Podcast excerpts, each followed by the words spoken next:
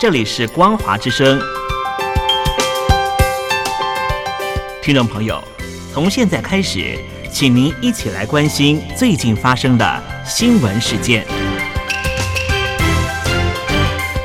欢迎收听《光华随身听》。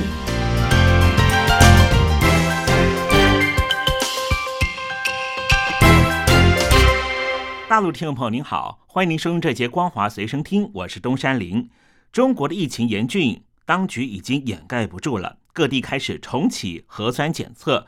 有北京的听众给我们发来了消息表示，他的亲戚十二月六号到北京大会堂要参加一场纺织会议，主办方要求与会者必须先出具核酸证明才能够。进入会场。与此同时，几天前，哈尔滨商业大学金融学院的田立教授受邀到广州参加一场国际会议，他也被要求要到指定酒店先做核酸检测，然后再到房间等候结果，呈现阴性才能够参加会议。而小鹏汽车的董事长何小鹏，十二月一号上礼拜五从国外回到上海，在入境海关的时候，也被要求要先做核酸检测。中国大陆许多网友都发现，绿马已经重现江湖。今年的九月份，习近平总书记前往浙江的乌易视察，肯定乌易四十年来和国际密切往来的贸易关系。不过，上个周末，乌易官方紧急公告，要求城乡居民的家庭至少保持十天以上的存粮，各单位的食堂储粮也必须达到十五天以上，有备无患。很多人都担心封城措施似乎正在准备，而这一次的肺炎呼吸道的疾病正在大面积的爆发，已经造成大量的白肺甚至死亡个案。尽管专家和民众都在推测这一次疫情主因应该仍旧是新冠状病毒的变异株，但是北京当局对此一直在否认。甚至呢，也没有向国际社会提供任何讯息，搞神秘、不公开、隐藏实际疫情状态，然后疫情再往国内甚至海外散播，这就是北京的一贯做法。所以，听众朋友，你要好好保护你自己和你的家人，该准备的口罩、随身酒精都应该备足存量。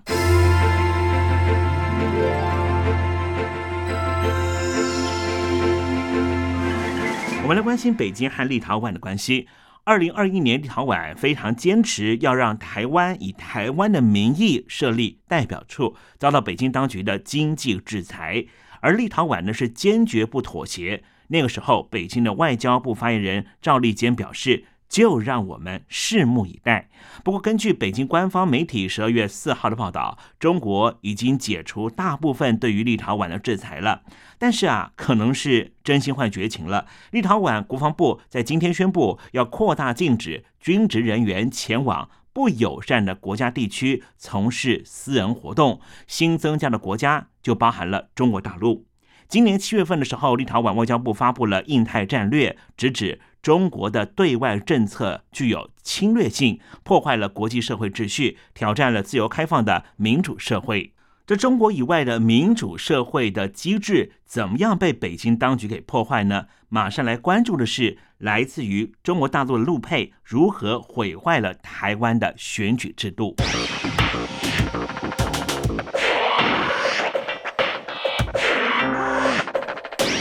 周满之是来自于湖南的陆配，今年因为藏匿车祸肇事者，并且冒名顶替，被判拘役五十天。周满之是新著名关怀总会的理事长，常常带着由陆配组成的旗袍队，在台湾四处参加公庙的庆典活动。他曾经代表台湾新著名和湖南省的新化县统战部门联系，并且捐赠善款，协助新冠状肺炎的防治工作。周满之也曾经代表湖南省统战部门在台湾执行爱国教育，宣扬心中有中国共产党，以完成祖国统一大业。不过，周满之日前召集了台湾选民前往湖南省的娄底接受落地招待，要求这些民众支持国民党的候选人，涉嫌违反台湾的总统、副总统选罢法，就在十二月六号被台湾的法院收押禁见。和他一起收押的，就包含了刚才说过的他所包庇的车祸肇事者郭永聪。这个人是窃盗惯犯。湖南省台办和省统战部每次台湾选举都会借由中国的陆配介入，因为台湾陆配中有三万七千人都是从湖南嫁过来的，占全中国各省的第二位。上次台湾总统大选，湖南长沙台办和统战部也为了鼓励陆佩和家属返回台湾投票给国民党，包下专机，只要人民币十块钱就有来回机票，还提供免费食宿。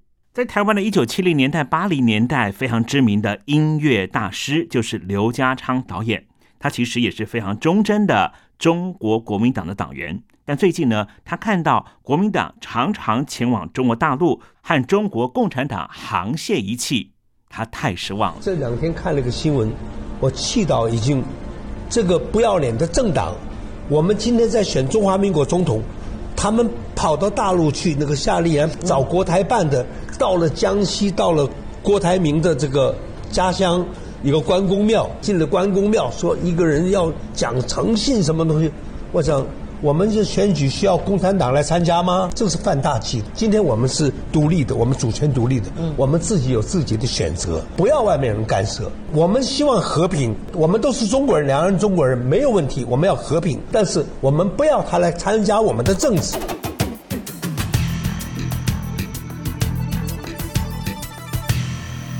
继续把焦点放到中国的东北地区。辽宁省各市各县有上千名的民办学校老师、代课老师以及幼儿园的老师，他们都没有养老保险和医疗保险。今天是十二月五号，明代又维权。这群老师昨天群聚在辽宁省教育厅的门口，共同要求政府要解决相关的问题。有钱给陆配介入台湾选举，却没有办法解决眼前的内政问题。难道这些民办老师没有在学校里面教学生天天向上、爱党爱国吗？自己的问题就要自己处理，等候党官主动帮忙处理，看来是不太可能。十月三号开始，一连好几天，上海的普陀区桃浦镇的居民啊，就在普陀区政府外面进行抗议。搬走垃圾站！搬走！搬走！搬走！这桃浦镇的一个小区，他们家附近突然之间盖好了一间垃圾焚化处理厂。这座每天可以处理八百吨湿垃圾的处理厂，未来每天会有将近五百辆的垃圾车每天往返在小区的门口。最可怕的是。这些垃圾垃圾焚烧的出风口，直接就吹向小区的大楼和中庭，烧出来垃圾的戴奥星会致癌。两万多名的居民因此走上街头抗议。有很多网友看到了这些视频，觉得非常的振奋人心。可是有一些网民提醒：难道这些上海人忘记了疫情三年，上海警察是怎么联合当地的地痞流氓折磨你们的吗？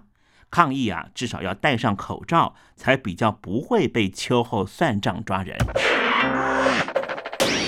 先前我们曾经报道过的河南村镇银行的存款户，因为维权要取回自己的存款，却遭到拘留。许多的储户都说啊，存款不回，战斗不止。昨天又有一群的储户到了村镇银行前面抗议。